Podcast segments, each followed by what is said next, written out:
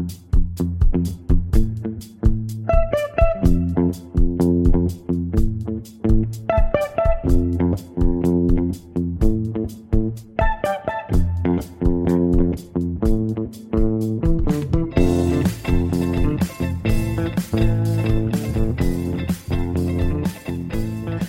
to the Gradebook, a Tampa Bay Times podcast of Florida education issues.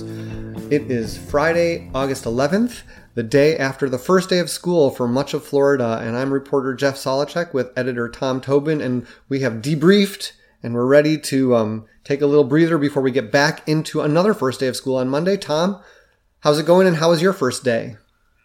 Uh, my first day was great. Uh, as we know, the Hillsborough and Pinellas counties uh, had their first day of school uh, yesterday, Thursday. And um, uh, as you said, Pasco and Hernando counties will open on Monday, as well as some other counties. Um, I spent the morning at Gibbs High School um, in St. Petersburg, uh, which over the years has had its troubles. It several years ago, it was the very first high school in Pinellas County to earn an F grade from the state. Um, uh, last year, uh, it had a, a, a D grade, and it uh, then it then it rose this year to a C. Uh, its graduation rate um, has also risen uh, to the highest level uh, it's been in the school's history, according to Superintendent Mike Grego. that's about 70, 79 percent, and they have a lot, so they have a lot to brag about, including the fact that they've been in, been open since since 1927. It was their 90th the 90th time they've opened their doors for classes yesterday. So uh, the principal, Reuben Hepburn, um, who came to the school about two years ago, um, he, he came on a, basically with an emphasis on closing the achievement gap and a big emphasis on school spirit, restoring the school's uh, pride. And um, that was in full force yesterday. It was quite the scene in front of the school. We had the marching band and the cheerleaders and the football team we had, uh, near as I could tell, it was the entire faculty out on the curb welcoming uh, parents and as they drove their students to school, welcoming the buses. Uh, there was a school board member there, some city officials, and it was quite the scene. And um, Mr. Hepburn uh, got on the horn uh, for morning announcements and talked about the school's history. So I had I had a good time over at Gibbs.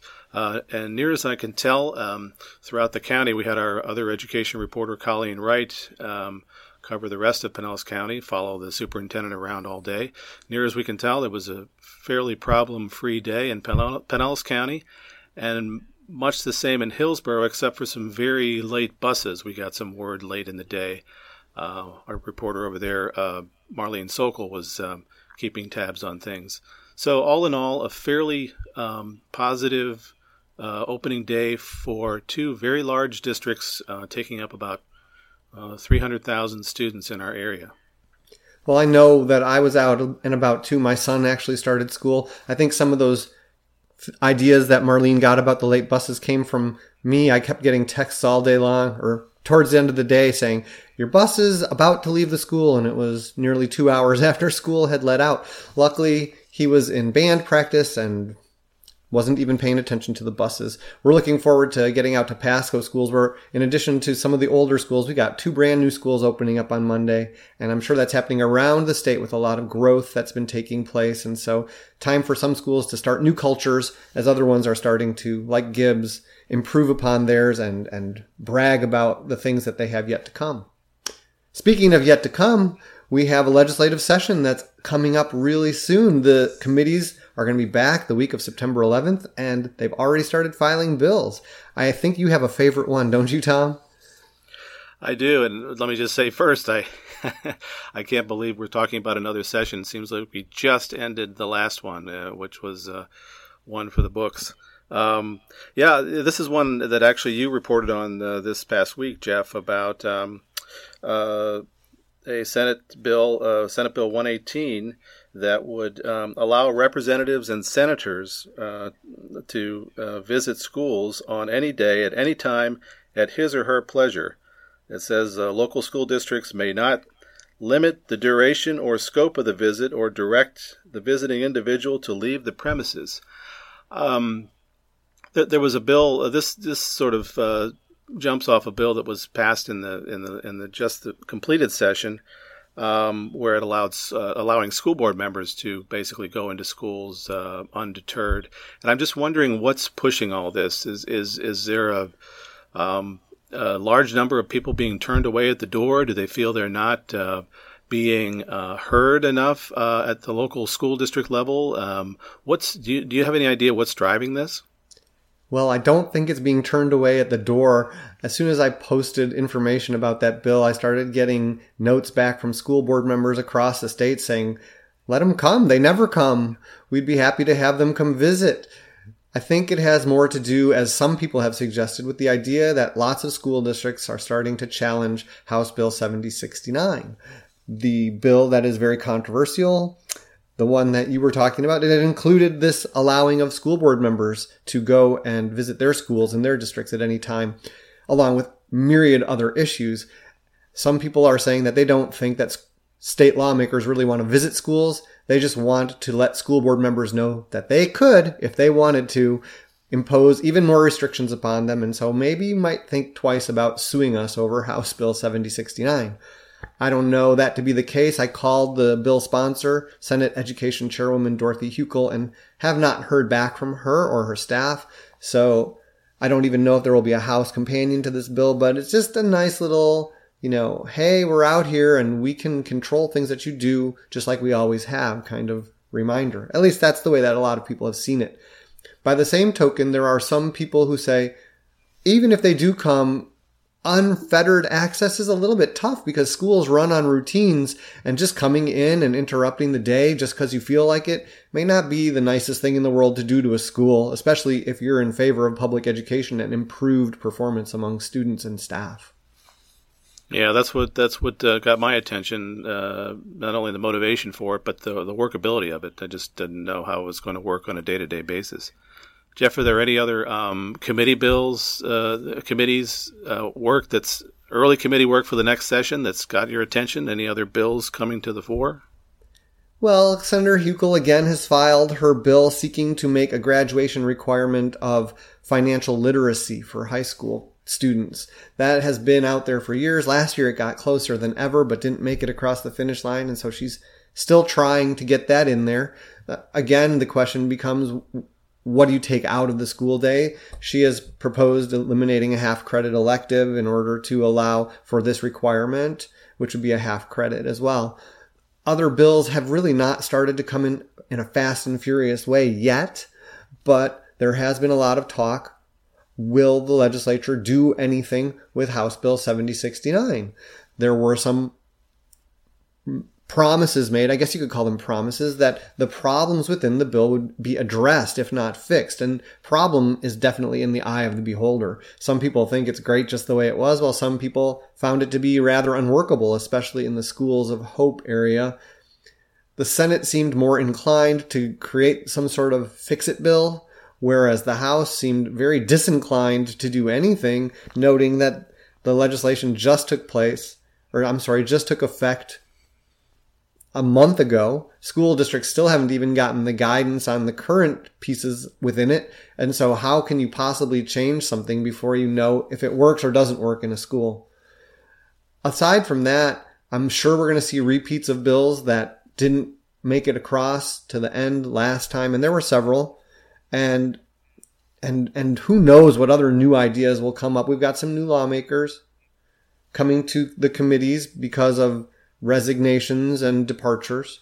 Um, although it is the second year of a of a two year cycle, so it won't be as much of a shift as in past years. So um, we're just waiting. I mean, 7069 just took the air out of the room for everybody, and I think it's going to be a discussion point. I spoke with uh, Education Appropriations Committee Chairman in the House, Manny Diaz, and, and he said he expected there not to be as much, you know, get the troops rallied and come out and fight for it kind of bills as this past year that maybe be more technical things. Interesting. You talked about the, the session just completed and, and the, the laws passed there on education. Uh, one of them was uh, a, a, uh, a, bill to uh, do away, uh, counties would to give counties the op- option to do away with the dreaded VAM, the value added model or value added method for um, evaluating uh, teachers. Um, you reported on this, uh, Jeff, last week. Um, this uh, one of our counties in the our general region has taken the first step and um, done away with the value added measure.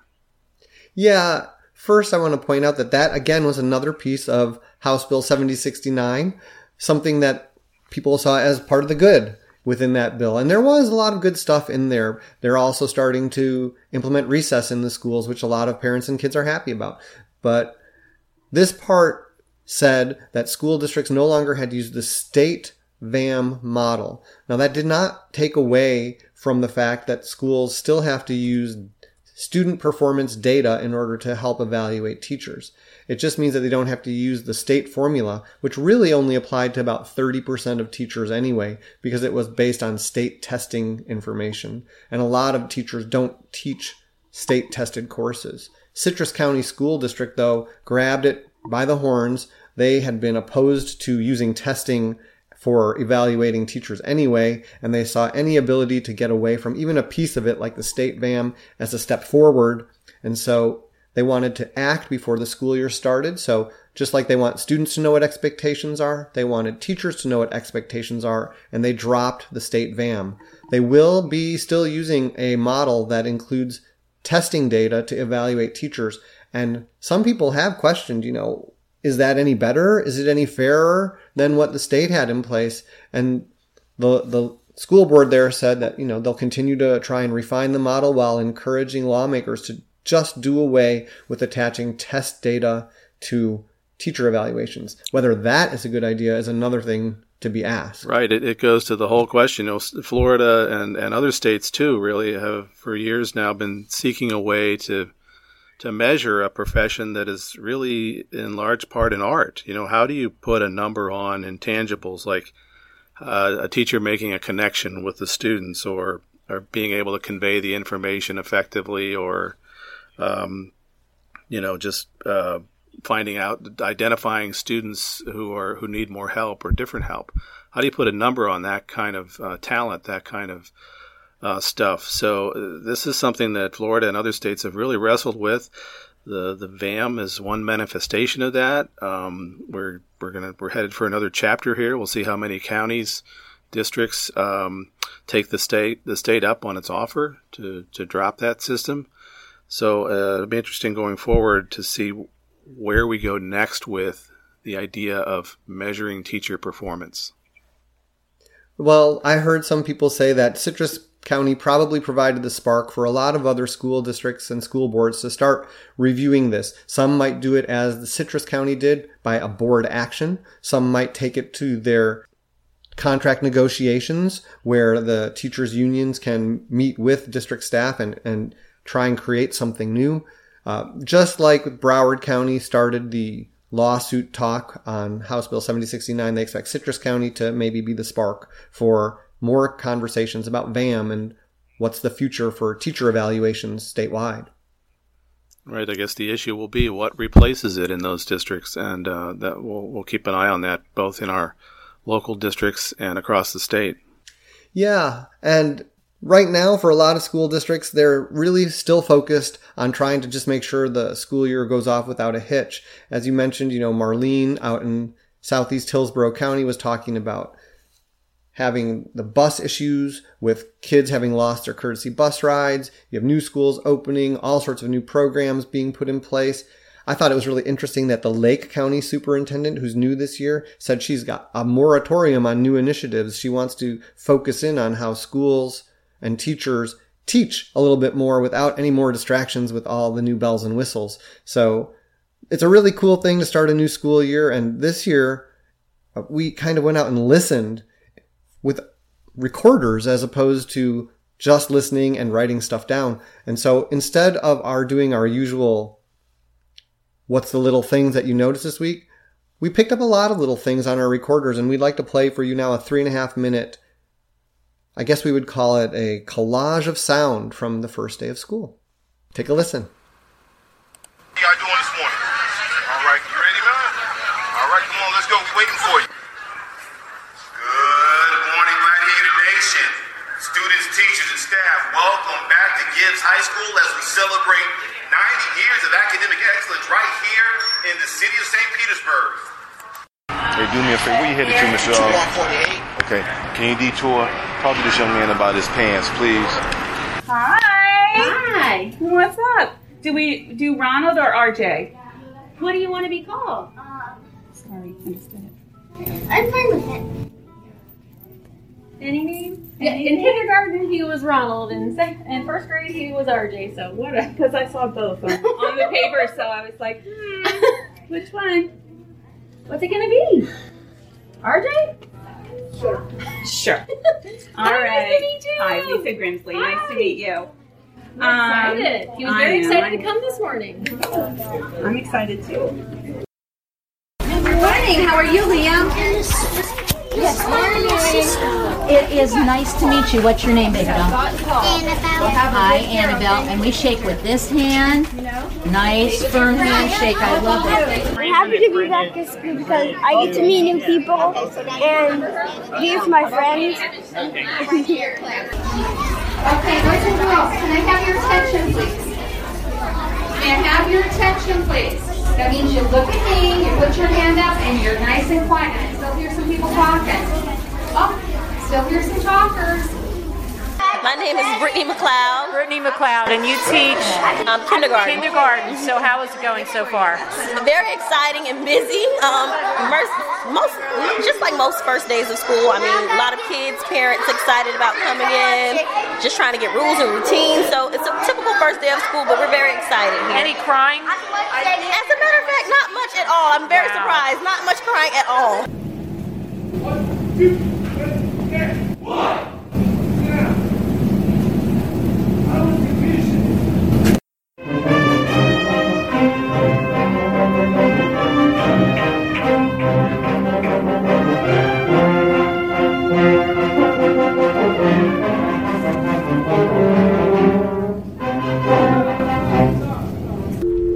afternoon, faculty and students, and congratulations on another successful first day at Pinellas Park High School. Students, just really would like to compliment you on all of your uh, timeliness and efficiency of getting to class.